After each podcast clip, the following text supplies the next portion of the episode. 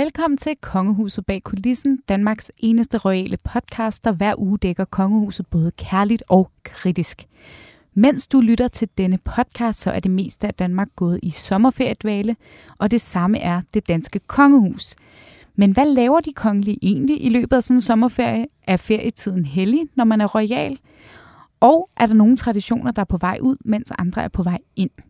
Det ser vi nærmere på i det her lille ferieprogram, som øh, bliver sendt jer, mens vi er på sommerferie. Så derfor er programmet også forproduceret i midten af maj, skal jeg lige skynde mig at sige. Og, øh, og med mig her i studiet har jeg dig, Jakob Sten Olsen. Tak. Velkommen Goddag. til. Du behøver efterhånden ikke en introduktion, fordi du er med så tit, men jeg giver dig den lige alligevel. Du er jo selvfølgelig Berlinskes fremragende kongehuskommentator. Tak skal du have. Og meget solbrun også. Ja, men det er fordi, jeg har ikke været på ferie, men jeg har været på weekend, og øh, der har jeg en lille have over i Skåne, som jeg passer. Og ja, hvis man går rundt ude i den, så bliver man jo automatisk brun. Det er din ferietradition at tage det over. Det er det. Er du også derovre om sommeren? Der er jeg over i hvert fald to uger om sommeren, og så har, de sidste par år har vi rejst en uge. Ej, hvor skønt. Mhm. Ja.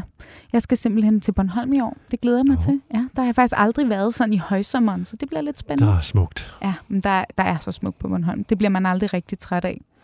Øhm, og jeg har jo inviteret dig med ind til at snakke lidt om de kongeliges ferie. Fordi de holder jo ferie ligesom alle os andre, fristes jeg til at sige, og så alligevel ikke, fordi vi andre øh, kan jo øh, vælge at vrage, som vi vil, men, men udefra får man i hvert fald det indtryk, at de kongeliges øh, ferie er sådan sat rimelig meget på, på bestemt formel. Og lad os starte med det, der i hvert fald altid er sikkert og vist. Det er jo, at man skal til Gråsten. Mm-hmm. Øhm, kan du lige prøve at fortælle lidt om, hvad er det for en tradition, der binder sig til Gråsten Slot? Jamen, øh, Gråsten Slot øh, fik kongehuset i, øh, det var den daværende, det daværende kronprinspar, øh, øh, den senere Frederik 9. og dronning Inget, øh, som fik det overdraget som ja, sommerhus, kan du vel godt kalde det. Der startede traditionen. at De var simpelthen øh, i øh, Sønderjylland, i Gråsten, øh, i det smukke øh, slot, øh, hver eneste sommer. Øh, Øh, og det var jo ikke for ingenting, fordi 1935 var jo bevæget tider. Øh, Nazi-Tyskland voksede så stort og mørkt lige syd for grænsen. Vi befinder os jo i grænselandet. Øh, og samtidig havde øh, Danmark jo først fået Sønderjylland øh, tilbage. Øh, 15 år tidligere i 1920, så, så det var vigtigt. Det var simpelthen også en politisk ting, at kongehuset var til stede øh, så massivt med, ved simpelthen at deponere øh, kronprinsparet, der hver eneste sommer nogle uger, øh, i grænselandet. Det var vigtigt for at knytte regionen til Danmark. Det var vigtigt for at holde modet oppe hos sønderjyderne, som måske følte, godt kunne have følt, at de var blevet lidt svigtet af det gamle land i, en, øh, i under de, den mørke tid, hvor de ikke var en del af nationen, og som også måske godt kunne føle øh, sig lidt udsat der, så tæt på grænsen.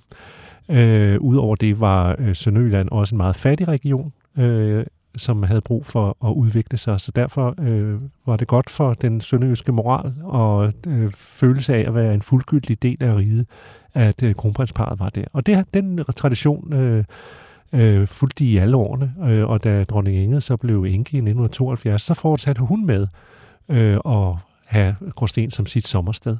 Og, så, øh, og, og der gjorde hun jo det, dronning Inge, at øh, som absolut havde sans for publicity. Det er jo nok hende, vi om nogen skal tilskrive det der med, at kongehuset øh, blev lukket en, i hvert fald en lille smule op. Det er jo fortsat siden under dronning Margrethe, men altså, man fik, pressen fik adgang til de kongelige under særlige øh, øh, øh, i forbindelse med sådan mere, kan man sige, øh, intime familiestunder.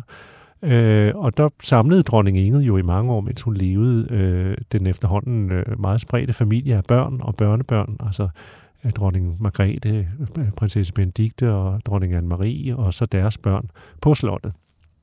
Og det har dronningen øh, jo så forsøgt sådan at, Forsøgt, at ja. opretholde, fordi det er ikke altid, øh, det er jo også svært med moderne familier, men altså det er ikke altid rigtig lykkedes at få samlet familien, sådan har man indtryk af til den store glade genforening, øh, hvor præsten kunne komme og fotografere på en bro, eller, øh, øh, eller en gynge, eller hvad det nu har været. Øh, Ja, på vi en kender græsplæne. ligesom de Man her kender store billederne. øh, familiefotos, Ja. ikke? Altså, Ja, som- under afslappede former. Nogle Ja. i shorts, øh, nogle i en blomsterskjorte, dronningen i øh, espadrilles og en sommerkjole, og, øh, hvor hvor, hvor, øh, som jo er vigtige for kongehuset for at fremstå som sådan en ideal øh, et ideelt fungerende familiekollektiv. Ikke? Jo, og så er det jo faktisk heller ikke efterhånden. Øh, nu, nu var der, der var et billede også i forbindelse med, med hvad hedder det, dronningens regeringsjubilæum, men ellers er det jo sjældent efterhånden, at vi ser de her samlede familiefotos af ja. kongehuset, hvor de alle sammen er med, ikke? Og der har Gråsten eller det der sommerfoto. Ja, garant for noget. Ja, der har været sådan en øh, tradition, ja, ikke? men det, det, det blev altså sværere og sværere under henvisning til, at man, øh, enten det så var prins Joachim og hans familie, eller det var prins Frederik og hans familie, ferierede under andre former. Sidste år, lykkedes det dog, øh, og øh, det var så alle tre søstre, som satte sig for at øh, indkalde børn og børnebørn. Der var alle der til en stor fætter kusinefest, bortset fra kronprins Paulus.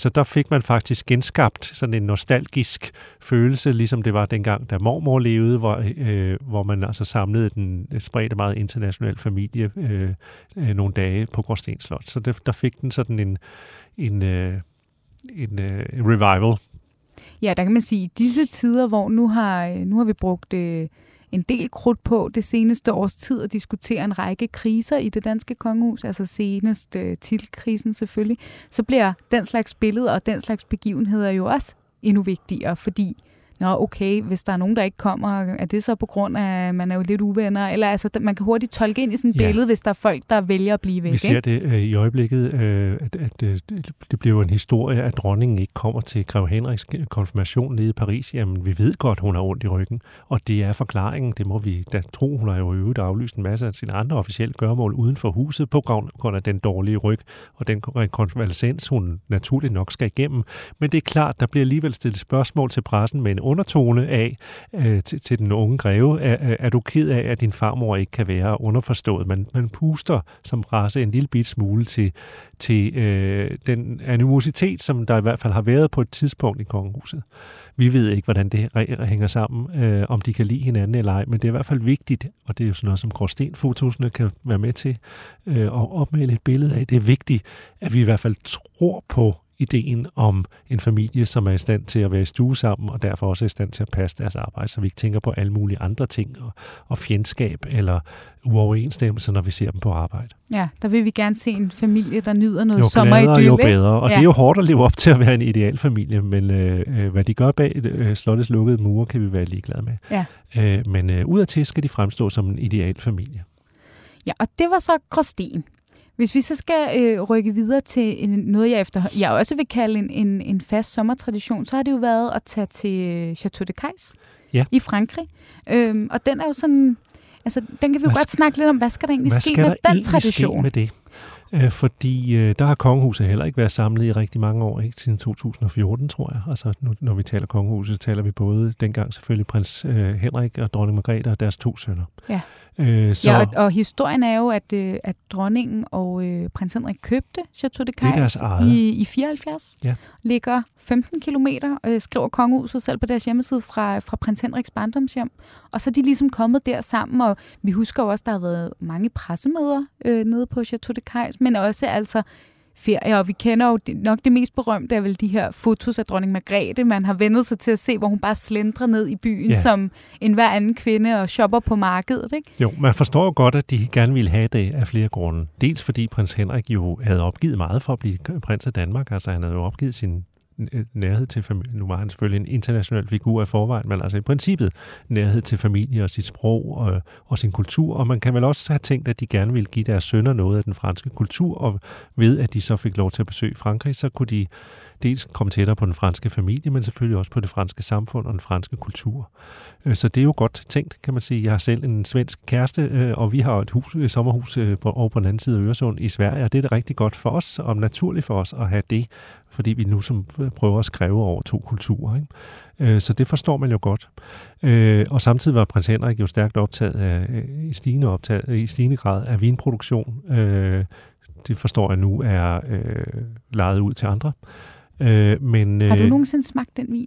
Øh, ja, det har jeg, og øh, den smagte udmærket, og de siger også, at den er blevet bedre, fordi... Nå, ja, okay, for den, man hørte, den var lidt dårlig, Henrik, jo, ja. jo, der gik mange jokes om det der, åh oh, nej, nu skal de stakkels mennesker have Chateau Cais til til en eller anden officiel middag. Øh, men øh, de, de, de, den er faktisk blevet rigtig hederlig, siger eksperter. Okay. Øh, så den kan man sagtens drikke. Øh, og, øh, men prins Henrik er jo ikke mere. Øh, så hvad skal der egentlig ske med Chateau Cais? Dronningen tager jo stadigvæk derned, øh, men øh, øh, hver sommer er hun dernede. Øh, men man tænker jo også, at det er jo i hvert fald en anden oplevelse, når prins Henrik ikke længere er der. Øh, men det gør hun, fordi hun har...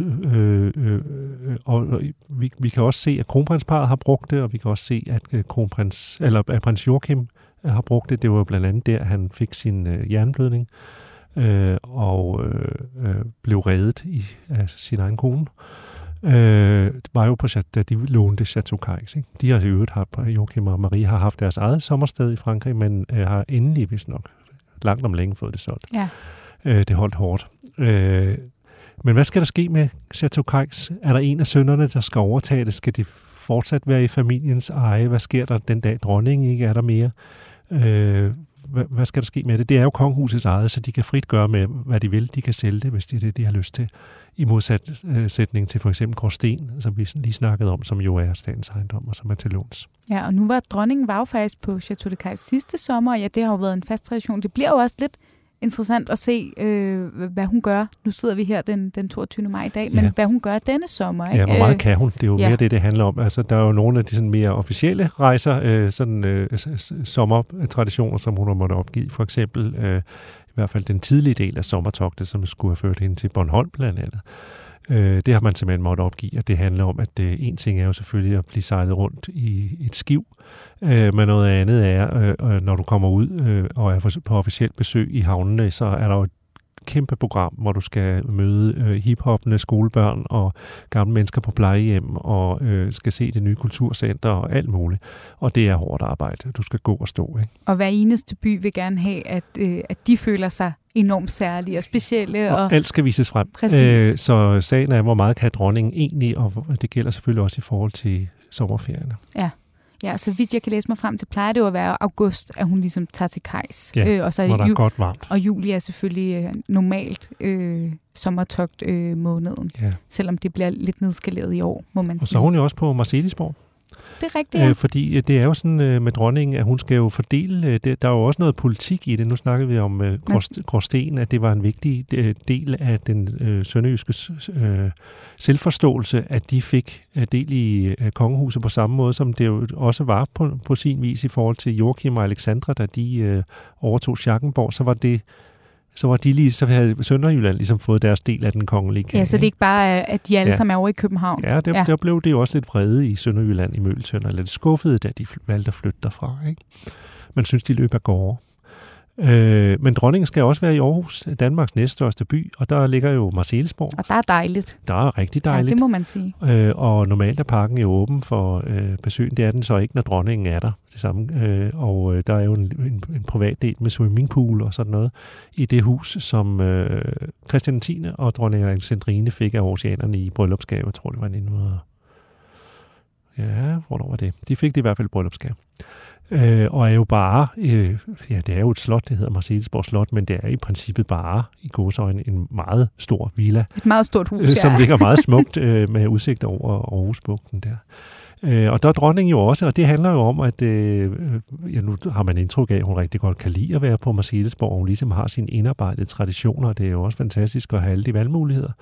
Øh, men det er jo også en del af, at dronningen skal sørge for at dele sol og vind lige. Altså det er jo også det sommertogtet handler om, at hun skal ud til forskellige dele af Danmark, så de føler, at de øh, derude øh, nu siger jeg, fordi vi sidder midt i København K, at de derude i provinsen også føler, at, de, øh, at hun er dronning for dem, at hun ikke bare går rundt ind i København K og sidder på Malenborg. Ikke? Det er vigtigt, at hun kommer ud og er synlig og til stede, øh, og øh, hun vælger det tror jeg også, hvad enten øh, øh, det, øh, det, øh, det er lysten, der driver værket, øh, der, hvad vi der må håbe, men jeg tror også, hun betragter det som en eller anden form for pligt, altså i hvert fald en god investering, at hun også er til stede på de der forskellige steder rundt omkring i den danske geografi. Ja, man har også fornemmelsen af, og det er, altså måske er det bare noget, jeg bilder mig ind, men at dronning faktisk synes, det er enormt spændende at komme rundt. Altså det fornemmer man lidt på hende, ikke? At det hun, tror jeg. Altså hun synes, det er dejligt ja, at komme rundt i landet. Det, det tror jeg. Hun er, hun er jo en, det er jo en stor held, som dronning. Tænk sig, hvis det var anderledes, at hun er nysgerrig. Ja.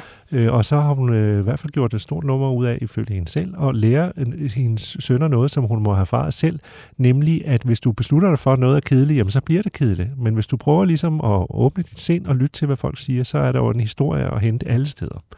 Det bliver først rigtig kedeligt i det øjeblik, du beslutter dig for, at det er kedeligt. Ja. Øh, så hun kan altså mobilisere en øh, nysgerrighed og har en øh, kæmpe videbegærlighed i forhold til øh, det samfund, som hun er sat til at være i spidsen for. Og det er jo en kæmpe hjælp, Ja. og det kan man se på hende, når hun er ude. Man kan også se på hende, synes jeg, at hun er en gladere dronning, og det hænger jo, øh, øh, selvom det er hårdt at sige, også sammen med, at prins Henrik er død.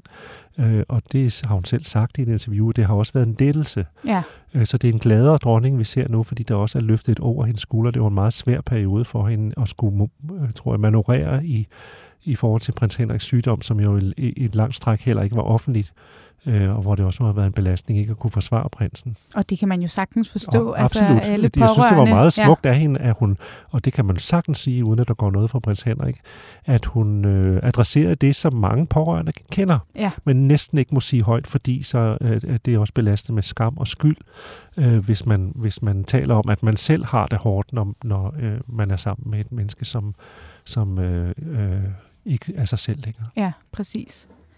Og nu nævner du selv, øh, Jakob, det her med, at dronningen har jo ligesom en række forpligtelser i løbet af sådan en sommer. Hun skal vise flaget en række steder, og der er alle de her traditioner, hvor man kan sige, de andre kan godt lidt komme og gå på Gråsten, men hun skal altså derhen. Kronprinsparet og, og for den sags skyld også prins Joachim og Marie har jo ikke de samme forpligtelser de er i løbet af sommeren. De kan gøre, hvad de vil. Ja. Øh, og derfor er deres sommer også måske sådan lidt mere uforudsigelige. Men, men når vi kigger på kronprinsparet, så har de i hvert fald skabt en lille mini-tradition, kan man vel godt kalde det efterhånden, for, for sig selv. De, er, de tager til Skagen. Ja. Og, øh, og det har de gjort, jeg har faktisk ikke tal på præcis hvor mange gange, men de har gjort det en del år i træk, øh, hvor, de, hvor de bor deroppe i, i en uges tid.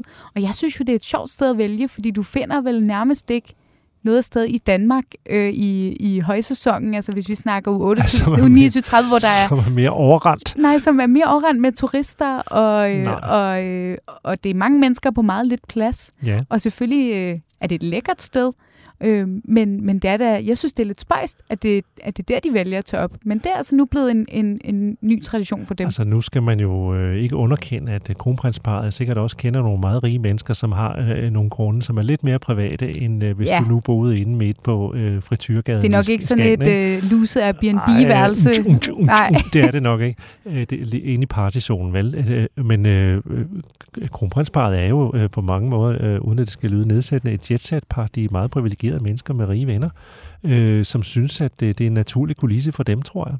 At øh, de, øh, de øh, øh, og de er jo også øh, igen i går, så en bare mennesker, øh, som gerne, øh, kunne jeg forestille mig, øh, vil, vil øh, have lov til at hygge sig med lidt øh, sammen med deres venner. Og, Ja, og, og der det er er, jo de, de naturmennesker, der er jo skøn natur. Øh, de kan gå nogle ture, de kan spille noget tennis, de kan hoppe i bølgerne. Øh, og så kan de nyde at være sammen med andre voksne mennesker, rimelig uforpligtede mennesker, som de vel at mærke stoler på, for det er jo afgørende for. ja, og det er, så vidt Kom. jeg kan læse mig til, egentlig øh, deres, øh, deres vennepar Jørgen og Malou Skel, øh, som, som de bor oppe hos. Øh, og deres søn Holger Skel snakkede man en del om, fordi han er gode venner med prins Christian, og gik også på Herlufsholm. Øh. Og Malou Skel var også, så vidt jeg ved, i bestyrelsen på Herlufsholm. Præcis. Så Så der, der, udskilte bestyrelse, der er tætte bånd der. der har de været lidt op Ja. og vende i den forbindelse, ja. men det er, vist, øh, det er vist dem, de bor hos. Og man kan også sige, på en eller anden måde tjener det vel også til sådan en danskhed, at man kan se sådan et kronprinspar, der går på stranden i Skagen, ligesom alle mulige andre Og danskere. så kan jeg forestille mig noget med nogle grillaftener og, og noget barbecue og noget hvidvin, og, øh, og det er jo også et, øh, et muntert par. Øh, kronprinsen kan jo godt lide at feste. Øh, så jeg er sikker på, at øh, det er den form for afslappning, de, skal, de har også har brug for, ligesom alle vi andre også har. Øh, hvor mange øh, sidder ikke og lige akkurat nu og tænker på øh, øh, livet som øh, en, en grill eftermiddag øh, aften, øh, hvor der er lidt øh, rigelig hvidvin og sådan noget. Ikke? Øh, det tror jeg, at de fleste af os gør. Og sådan en dansk sommer, det er Ja, jo lækkert. Men man kan, kan sige, lige, bedre? de kunne jo netop, hvis de ville, så kunne de sige, vi skal bare have fred, ikke? Så vi tager, øh, vi leger et eller andet hus i Jamen, Frankrig, det... eller i Spanien, eller hvor vi nu vil hen, eller køber noget, og Det så er kan- vi der, ikke? Det Men kan de altid gøre, men der er jo også det sociale aspekt at være sammen med gode venner. Det kender alle. ja, det er det. Det er det, man også gør i ferien, ikke? Og når vi netop snakker om, øh, om det sociale aspekt, så kunne jeg godt tænke mig her til sidst at tale om øh, noget, jeg også vil kalde sådan en øh, moderne tradition, som vel det er nok mest af kronprinsen, øh, der har indført. Øhm, og, øh, og inden vi skal snakke om det, så skal vi lige høre et lille klip. Smukt fest, giv en kæmpe hånd til kronprins Frederik, hans kongelige højhed, og tak for hjælpen. Det var Ja. Simon Kvam, var det ikke? Det var Simon Kvam, Ja. ja. og det er selvfølgelig et øh, klip fra øh, den efterhånden ret berømte øh, koncert på Smukfest, hvor øh, Nephew spiller. Det, øh, og lige pludselig så øh, skal de have en special guest på scenen, og det er så Kronprins Frederik, øh, som kommer ind. Øh, jeg var faktisk selv til stede, øh, var nede og dække festivalen øh, sammen med BT's hold, og det er en sen koncert, og vi står nede øh, der på foran bøgescenen, og det skal heller ikke være nogen hemmelighed, at det var også så sent på aftenen, at vi havde arbejdet hårdt hele dagen, så vi synes da også godt, at vi kunne få os en fadøl og stå og se den her koncert og sænke skuldrene lidt, og så står vi der, og lige pludselig kommer kronprins Frederik ind på på scenen, igen, ikke? og så var vi bare alle sammen, hvad foregår der her, ikke? øhm, og, øh, og øh, så er der selvfølgelig, øh, vi løber hurtigt ind til computeren for at få skrevet den her artikel og så videre. Men det, der sker jo, han kommer ind, og så bliver han bedt om at hjælpe Nephew med at afgøre, øh, om det var øh, højre eller venstre side, der sang bedst med. Øh, dem, der har set Nephew-koncerter sådan langt tilbage vil vide, at det er noget, de sådan har gjort øh, lidt til deres trademark. De gjorde det også i deres koncert i 2007 på Orange Scene i sin tid. Roskilde Øst og Roskilde Vest. Og kronprins Frederik er, og man skal jo passe på, hvad man siger, man må ikke fjerndiagnostisere, men han er ikke ædru. Han er det, der hedder på dansk hedder plakatfuld. Ja, han var, han, var, han var godt bedukket på den scene, og også så godt bedukket, at da han ligesom skal ud af scenen igen, har han lidt svært ved at finde ud, og han må ligesom få hjælp til, hvad vej han skal ud, og så videre. Og folk elsker det jo. Altså kæmpe bifald, og vi var også... Øh, dagen efter var vi rundt, og også samme aften vi var rundt og snakke med folk på festivalen. Hvad synes I om det her? Og kronprinsen, der dukker op på Smukfest, og folk synes jo, det var fantastisk. Øhm, og, øh, og så, øh, så året efter, så var han der igen. Med, men denne gang med kronprinsessen og med, også med nogle af børnene faktisk. Øhm, hvor øh, at kronprin, øh, kronprinsessen havde børnene med til nogle forskellige øh, koncerter, blandt andet City Boys, kan jeg huske. øhm, øh, altså, altså igen, der, der var de heller ikke så anderledes end mange andre øh, De havde børn. også et fjernsyn. Og, og kronprinsen var selvfølgelig til Suspekt, øh, fristes jeg til at sige, fordi Suspekt er også et af de bands, han, øh, han øh, har ytret sig positivt om, og de står også i hans under bjælken, som et af de bands, han er glad for. Øhm, og de var der jo faktisk også sidste år, øh, øh, kronprins, øh, kronprinsfamilien. Så det er jo egentlig også meget sjovt, at det er blevet sådan en, en ny tradition, for man kan sige, hvis der er et sted, man har svært ved at gemme sig også som kronprinsfamilie, så er det jo på en festival. Selvfølgelig er der VIP-indgange, og dem gør de jo selvfølgelig også brug af, og de kan være inde i backstage-området, men, men det er jo også virkelig sådan en, et sted, hvor man er til skue, men også hvor man er meget folkelig, må man jo sige. Men så gør kronprinsparet jo også et stort nummer ud af at forsøge at være så normale, som de overhovedet kan på mange måder. Ikke? De vil ikke gå glip af noget, øh, og det er jo klart, at der er visse ting, man ikke kan øh, som kongelig, men de vil gerne også være til stede og, og opleve festival. Øh, Kronprinsen sagde jo i øvrigt selv øh, i den, den berømte tale til, efterhånden til sin mor ved 50-års regeringsjubilæet, at du er til klassisk, jeg er til rock. Han elsker jo rockmusik. Ja. Øh, så for ham er det en naturlig arena. Vi skal også glemme det, bare fordi vi er vant til, at kongelige er på en særlig måde. Vi skal også øh, øh, huske, at de her er altså unge mennesker på 50. Øh, det er rockgenerationen, hvor, hvor klassisk musik måske var mere naturlig for dronningen, øh, som jo ikke var særlig imponeret af at møde Elvis, skal vi huske. Ja, det var jeg. det sagde hende ikke noget. Hun synes, det var forfærdelig musik. Øh, så er kronprinsen til rock. Det en, han har en stor interesse i at ved en masse om musik og, Ja. og, og, og lever med musik. Og, så på den måde øh, vil han også bare gerne have den oplevelse. Øh, og det, men det er sjovt, at øh, hvordan han er skidefuld af rulleskøjter, at hvordan det ikke kan, kan tage noget fra hans brand, men nærmest forstærker hans brand, i Ja. hvert fald i store dele af den danske befolkning. Øh, det, Det siger måske også meget om, hvor meget øh, vi selv drikker. det, ja, han bliver jo og, øh, lige præcis, at vi tilgiver ham det. Øh, men det siger jo også noget om øh, det image, han har. Hvis nu var dronningen, der øh, gjorde det, det Gud forbyde det, så ville vi synes, det var meget mærkeligt. Øh, Også lidt sjovt, vil jeg sige. Også lidt sjovt. det havde været konge, Ja. øh, for nu at blive i jargonen. Øh, eller det havde været sjovt at se i hvert fald, men også chokerende. Ja. Øh, og det er det jo egentlig, en, det er sjovt at se, men det er jo egentlig ikke chokerende med kronprinsen. Det er på en eller anden måde øh, ejendommen nok i forlængelse af hans image, øh, Ja. den kapital, han, han har sat ind på sin bankbog. Ja.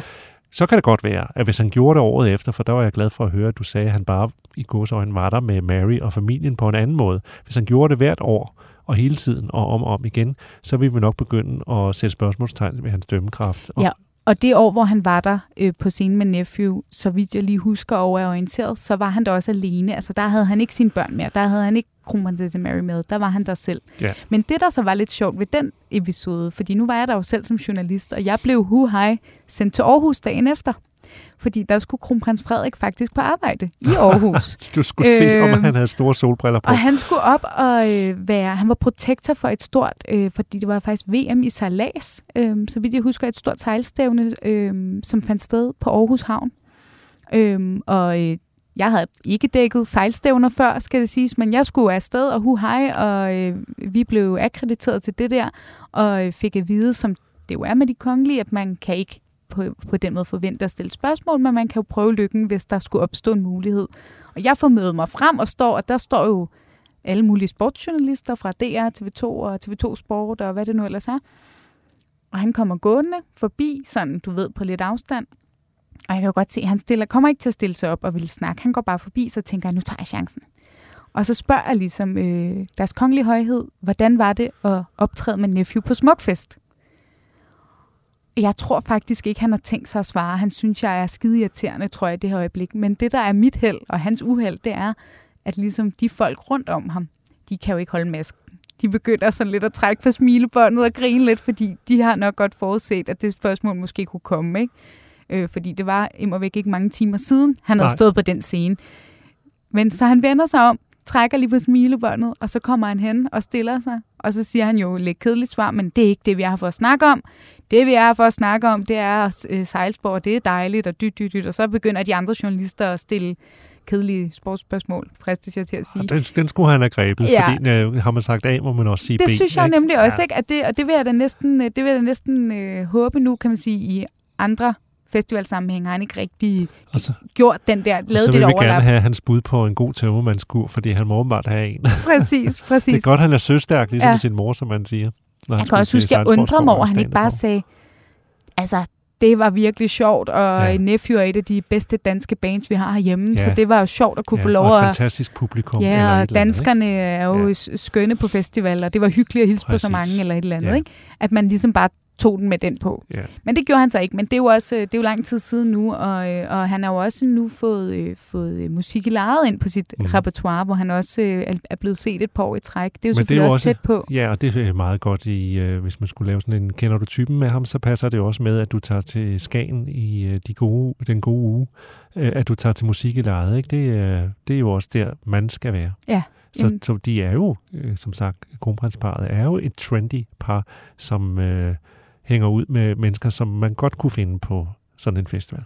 Ja, og der er jo nok også nogle af deres venner, der måske kunne have et sommerhus deroppe i Tisvilde Leje. Ikke? Det kunne man godt øh, forestille sig. forestille sig, ja. Og, øh, Til en og, havefest eller to. og jeg vil jo sige, at jeg synes, det tjener faktisk til, til, til kronprinsparets øh, ære, at når de så er til den slags, de er jo virkelig ikke nære i med selfies. Altså det, det synes jeg jo faktisk, at man, at man ser det jo, det bliver jo altså, oversvømmet med selfies, og nogle gange har, har Anders Hemmingsen jo delt sådan, når han får sendt ind, ikke? At, og kronprinsen stiller velvilligt op, må man sige. Nå, nu tænker du på selfies, som andre tager, ja, fordi det er jo nok ikke noget, der i øh, særlig høj grad når frem til det konge, øh, de kongeliges egne Instagram-profil. Ej, det er det ikke, men Nej. altså netop almindelige mennesker, der Ja. møder ham og Ja. siger, ej, hvor er det fedt at møde Ja. kronprins Frederik, må jeg tage et billede? Og så siger de ja. Ja. Fordi det synes jeg også lidt, det kræver det også lidt, hvis man så vil være med i de det kan du sammenhænge, sige. ikke? Øh, da, øh, øh, og der er han jo folkelig kronprinsen på alle måder. Ikke? Jo. Øh, at øh, almindelige mennesker må, ikke tage, øh, må gerne tage billeder af pressen, not so much. Ej, vi må helst ikke. Vi må helst ikke uh, tage for mange Ja. ja. billeder. Det er rigtigt nok. Men det er jo en del af hans folkelighed, kan man sige. Ikke? Jo. Og så er danskere jo også, øh, det kunne være meget værre. Jeg tror egentlig også danskere, øh, nu er der selvfølgelig forskel på, øh, når du går ned ad strøget, og så øh, fulde mennesker til en festival. Men generelt er danskere jo også sådan, faktisk ret diskrete, også i forhold Ja. til kendte mennesker. Ja. Mere end jeg tror, man oplever mange andre steder i verden. Ja, vi, vi er jo ikke, der er jo ikke den samme øhm, paparazzi-kultur. Der er heller ikke helt Nej. den samme øh, ekstreme fankultur, som man kan se Nej. øh, uden foran øh, stjerner i England eller USA. Eller, altså, Nej. Jeg har da mødt både øh, kronprinsessen og kronprinsen øh, øh, hernede på hjørnet, hvor jeg lige var stødt ind i dem, hvor de til synligheden var der alene. Ja. Øh, med en kasket på og nogle solbriller. ja, præcis. Det kan godt lade sig gøre. Jamen, det er det. Og, der, og på samme måde, nu, nu, ja, ikke fordi det skal blive for København K-agtigt, men nu ligger vi jo øh, her Berlinske Media meget centralt i København. Og det er jo tit, hvis man lige skal ned i 7-Eleven og købe en cola eller et eller andet, og så er der en eller anden, så er Mads Mikkelsen der måske, eller en eller anden skuespiller. Det kan man jo godt i København eller i Danmark i det hele taget. Man kan godt gå rimelig frit rundt, også når man er Ja, kongelig. også fordi folk er diskrete i virkeligheden. Ja. Det kan godt være, der er en gang med, med nogen, der vil have en selfie, men der er lige så mange, som ikke vil. Ja, eller som præcis. synes, at det skal ikke, de skal have lov til at være fred. Præcis. Og nu tror jeg faktisk, vi sådan rimelig har fået dækket øh, de kongelige sommerferier, hvad de egentlig laver, og hvordan... Jeg synes jo, Fyn er lidt glemt i, i alt det her. Altså, der er Ja. ikke rigtig nogen, der tager til Nej, Fyn. der er ikke nogen kongeslotte øh, på Fyn. Nej, det, øh, det er bare jo lidt... Man kunne egentlig ellers sige nu, hvor vi snakker festivaler, at, at Heartland kunne da godt være sådan en øh, festival, der egentlig også Det kan, passer være, det, meget kommer, godt. det kan være, det kommer, når de bliver sådan en lille bit smule ældre, Ja, det kan godt være, i måske. forhold til, at de skal kunne holde til det. Måske. Øh, og endelig er der jo jagthytten i Trent, med- for at lige tage det sidste. Det er rigtigt, ja. Øh, og den bliver øh, desværre kun brugt ret sjældent. Øh, men øh, den har de jo også til rådighed. Ikke? Ja. Og en gang imellem er dronningen der. Jamen, det er noget tid siden, at, Ja. man, at man, hun har været der, ikke? Ja. Så, vidt jeg, så vidt jeg lige husker. Ja. Det kan være, hun øh, begynder at besøge den igen på et tidspunkt, men det er selvfølgelig også måske lidt, lidt trist at sidde i sådan en jagthytte alene. Det, Ja, man kan jo gå en tur i naturen øh, og så videre, men øh, det- øh, det er jo noget med, at dronningen trods alt har begrænset tid til rådighed, så det handler jo om ligesom at sprede sig selv lidt ud. Ikke? Og der er simpelthen, som du indledte med at sige, nogle helt øh, faste øh, programpunkter, som hun simpelthen skal igennem hver sommer. Og jeg tror, det bliver meget skuffet i Gråsten, eller meget skuffet i Aarhus, hvis hun ikke kommer forbi tror du, at når, øh, når, når kronprins Frederik, øh, når den tid kommer, når han overtager tronen, tror du, han vil holde præcis de her traditioner i hævd? Eller tror du, han vil opfinde sine egne? Et langt stykke hen ad vejen tror jeg, at øh, han vil øh, sørge for, at der er nogen, der er til stede på Marcelisborg, og der er nogen, der er til stede på Gråsten og sådan noget. Det, det er jo ligesom en del af det.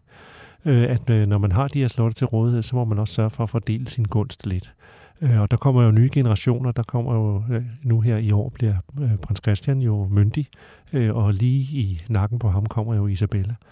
Så de skal jo også på en eller anden måde rulles ind som voksne mennesker, som efterhånden, må vi gå ud fra, får en familie, som også på en eller anden måde skal spille en rolle i forhold til det danske kongehus. Så der kommer til at være en eller anden omfordeling af ferievanerne på et eller andet tidspunkt. Det må vi øh, følge spændt med i, og ikke mindst øh, prins Christians 18-års fødselsdag, den kommer vi nok også til at tale meget mere om, når vi Det kunne nærmer os. Det bliver spændende.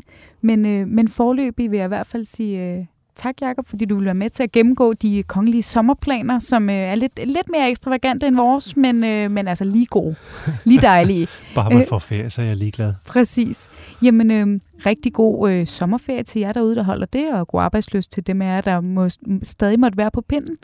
Jakob, tak fordi du ville være med. God sommerferie. God sommerferie, og tak fordi I lyttede med derude.